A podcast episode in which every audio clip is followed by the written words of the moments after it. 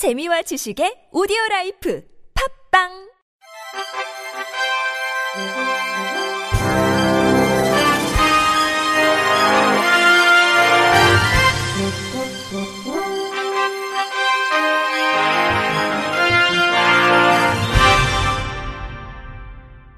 청취자 여러분 안녕하십니까? 12월 7일 금요일 KBIC에서 전해드리는 생활 뉴스입니다. 서울시가 서울경찰청과 함께 보행자 안전 강화를 위한 안전속도 5030을 서울 사대문 안에 전면 시행한다고 밝혔습니다.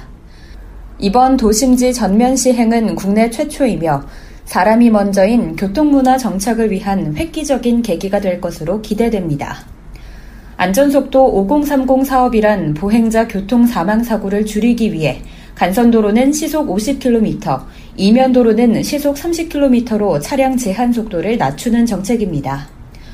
국토부, 경찰청, 서울시 등 민관학 12개 단체가 참여하는 5030 협의회 주도로 범정부적인 차원에서 현재 추진되고 있습니다. 차량 제한 속도가 하향되는 도로는 사직로, 율곡로, 창경국로, 대학로, 장춘단로, 퇴계로, 통일로로 둘러싸인 사대문 안과 청계천로 전체 구간인 청계 1가 서울시설공단 교차로입니다. 4대 문 안 면적은 서울 전체의 1.2%에 불과하나 전체 교통사고의 4.1%, 사망자의 3.7%가 발생하고 있고 보행 사망자 비율도 전체 평균 57%를 크게 상회하는 69%에 달해 보행자 우선 교통 운영이 절대적으로 필요한 지역입니다. 한국교통안전공단에 따르면 차량 주행 속도가 시속 60km인 경우 보행자의 중상 가능성이 92.6%에 달하지만 주행 속도가 시속 50km일 때는 72.7%, 시속 30km일 때는 15.4%로 낮아졌습니다.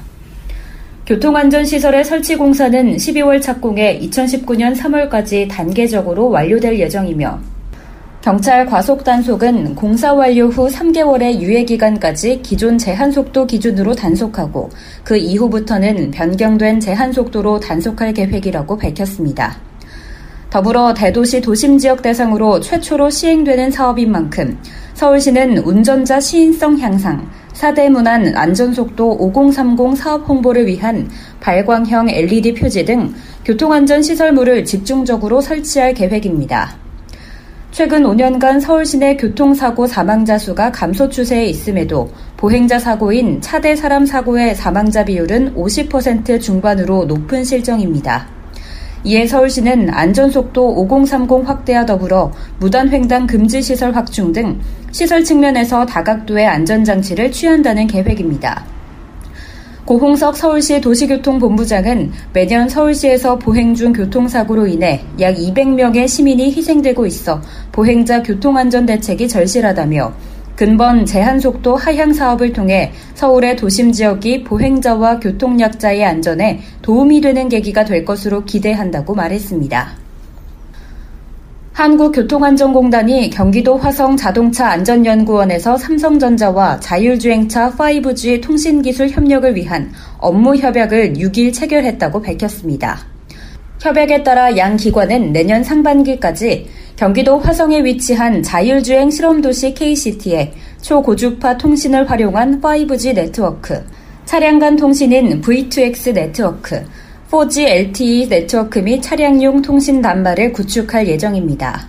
특히 삼성전자는 이동통신 네트워크뿐만 아니라 초저지연 통신과 차량 운행 및 사고 정보 등을 처리할 수 있는 관제센터 등 실제 connected car 서비스가 제공 가능한 관련 인프라를 함께 구축합니다. 공단은 다양한 통신 기반 차량 특성화 기술 개발의 test bed로 활용하고 있는 K-City의 5G V2X 네트워크 관련 시설을 국내 중소기업과 스타트업, 학계에서도 활용할 수 있도록 개방할 예정입니다.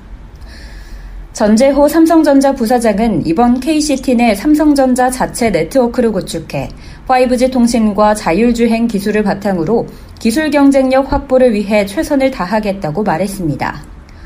권병윤 공단 이사장은 이번에 추진되는 개방형 네트워크 환경을 자율주행 산업군에서 적극 활용해 자율주행 시대를 앞당기는 원동력이 되기를 기대한다고 강조했습니다. 올겨울 우리나라에는 예년보다 심한 한파가 닥칠 것이란 예보가 나와 있습니다. 농촌 지역에서는 가축과 농작물의 피해를 줄이기 위해 월동 준비에 분주한데요. 추위를 이기기 위한 보온과 함께 화재 예방에도 신경을 써야 합니다. YTN 김학무 기자의 보도입니다. 갑자기 날이 추워지면 특히 축산 농가는 분주해집니다. 추위에 약한 송아지가 심한 스트레스를 받고 설사를 하는 등 병이 생길 수 있기 때문입니다. 송아지가 추위에 견딜 수 있도록 보온 등을 켜주거나 겉옷을 입혀주는 게 좋습니다. 축사에는 찬바람이 들어오지 않도록 비닐 커튼을 설치하고 바닥 흙을 뒤집어 축사 바닥을 부드럽게 해줘야 합니다. 서인태 경기도 안성시 겨울에 일단은 잘 보온을 잘 해줘야 되고 이제 면역 증강제나 비타민제를 더 많이 투여를 해야지 봄까지 건강하게 갈 수 있다고 생각을 합니다. 특히 추위에 약한 복숭아는 볏짚과 부직포, 보온 패드 등 보온 자재로 밑동 부분을 50cm 높이로 감싸줘야 합니다. 지구 온난화로 중부지방에서도 마늘과 양파를 재배하는 농가가 늘면서 한파 피해가 우려되는 만큼 부직포 등으로 덮어줘야 피해를 줄일 수 있습니다. 정준용 농촌진흥청 농업연구관 올겨울은 유난히 춥겠다는 기상 전망이 있어 한파로 인한 농작물의 피해가 우려됩니다. 보온 대책을 강구하여 피해를 줄일 수 있도록 관리를 해 주셔야 되겠습니다. 겨울철 보온과 함께 주의해야 할 것은 바로 화재. 축산 농가는 누전이나 합선, 과부하로 인한 화재를 예방하기 위해 누전 차단기를 설치하고 주기적으로 점검해서 낡은 배선이나 전열기구는 교체해야 합니다. 최희철 국립축산과학원 농업연구관 어, 전선이 오래되면은 이 전선의 피복이 손상을 입어서 어, 축사의 먼지라든가 수분 이런 거에 의해서 합선이 되고 어, 이걸 통해 가지고 이제 화재가 일어나는 경우가 많이 있습니다. 본격적인 추위가 시작되면서 농가의 손길은 더욱 바빠졌습니다. YTN 김학무입니다. 혹시 통통한 아기의 볼을 꼬집어 보고 싶었던 적이 있으신가요?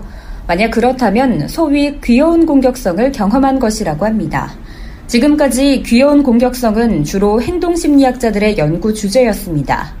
강렬하게 긍정적인 감정을 느낄 때 뇌가 심리적 균형을 맞추기 위해 정반대의 과격하고 공격적인 표현을 하는 현상이라는 게 심리학자들의 설명이었는데요. 이번에는 신경과학자들이 나섰습니다. 미국 캘리포니아 대학교 연구진은 전기 생리학적 방법으로 귀여운 공격성을 분석했습니다. 18세에서 40세의 남녀 54명에게 전극을 심은 모자를 씌워서 귀여운 아기나 동물 사진을 보여주며 뇌의 활동을 분석했습니다. 그 결과 참가자들이 귀여운 공격성을 느낄 때 뇌에서 보상과 감정을 관장하는 시스템이 활성화하는 것으로 나타났습니다. 참가자들이 귀여운 공격성을 보이는 것은 대개 귀여움이 압도적으로 느껴질 때였습니다. 예를 들면 꽤 귀엽다는 정도가 아니라 귀여워 죽겠어라거나 어떻게라는 탄성이 나올 정도로 귀여움을 느낄 때 공격성이 발현됐습니다. 스타브로플로스 교수는 한 가지 감정에 휩쓸리지 않도록 평형을 유지하려는 뇌의 활동이라며 귀여운 아기에 매료되기만 하는 게 아니라 곧 이성을 찾아 꾸준하게 보살피도록 뇌가 진화한 결과라고 설명했습니다. 그는 이번 연구를 응용해 산후 우울증을 앓는 산모나 자폐 스펙트럼 장애 환자들을 대상으로 뇌의 활동을 분석할 계획이라고 밝혔습니다. 이번 연구는 행동신경과학 저널에 실렸습니다. 겨울철엔 빙판길에 넘어져 낙상을 입는 어르신들이 늘어나는데요. 어르신들이 골절상을 입으면 치명적일 수 있습니다. 흡연을 하거나 많은 약을 복용하는 어르신일수록 낙상골절 위험이 높아진다고 합니다. KBS 박찬 기자가 보도합니다. 네, 허벅지와 골반 사이 대퇴골절로 수술을 받고 입원 중인 64살 여성입니다.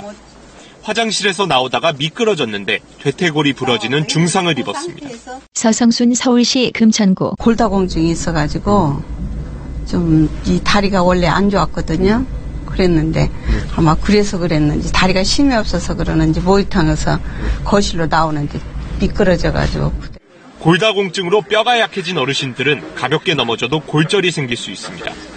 대퇴골절상을 입은 노인의 17%가 1년 이내에 사망할 정도로 노인 낙상은 치명적입니다. 특히 겨울철에는 노인 골절 환자가 20%가량 늘어나기 때문에 주의해야 합니다. 국민건강보험공단의 조사 결과 흡연과 과도한 약물 복용이 낙상 골절 위험을 높이는 것으로 나타났습니다. 흡연을 하는 노인은 골절 위험이 1.5배, 5개 이상의 약물을 복용하는 경우에도 1.6배 높았습니다. 김상민 고대구로병원 정형외과 교수. 흡연이라든지 알코올, 그러니까 비만 같은 요소들은 그물 같은 뼈를 만드는 세포들의 그런 기능들을 억제시키는 그런 효과들이 이제 요즘 많이 규명이 되어 있습니다. 적당한 운동은 낙상골절 위험을 20% 낮추는 것으로 확인됐습니다. 하루 30분 이상 걸으면 하체 근육이 유지돼 신체 균형을 잡는 데 도움이 됩니다. 빈판길 낙상을 예방하기 위해선 평소보다 보폭을 줄이고 잘 미끄러지지 않는 신발을 신는 게 좋습니다. KBS 뉴스 박찬입니다. 끝으로 날씨입니다. 내일 아침은 오늘보다 2도에서 7도가량 기온이 떨어지겠습니다. 내일 아침 철원 영하 15도, 서울 영하 11도, 의성도 영하 10도로 오늘보다 더 춥겠고 한낮에도 영하권의 추위를 보이겠습니다. 또한 내일 서해안 곳곳으로 대설주의보가 발효됩니다. 충남 서해안과 전북 전남 서해안, 제주 산지에는 최고 7cm의 눈이, 많게는 10cm 이상의 눈이 예상됩니다. 충남 내륙과 전남 내륙에도 최고 5cm의 눈이 예상됩니다. 한파는 주말 내내 이어지겠고 추위는 월요일 이후 조금씩 누그러지겠습니다. 건강관리에 유의하시기 바랍니다. 이상으로 12월 7일 금요일 생활 뉴스를 마칩니다. 지금까지 제작의 이찬현, 진행의 김예은이었습니다. 고맙습니다. KBIC.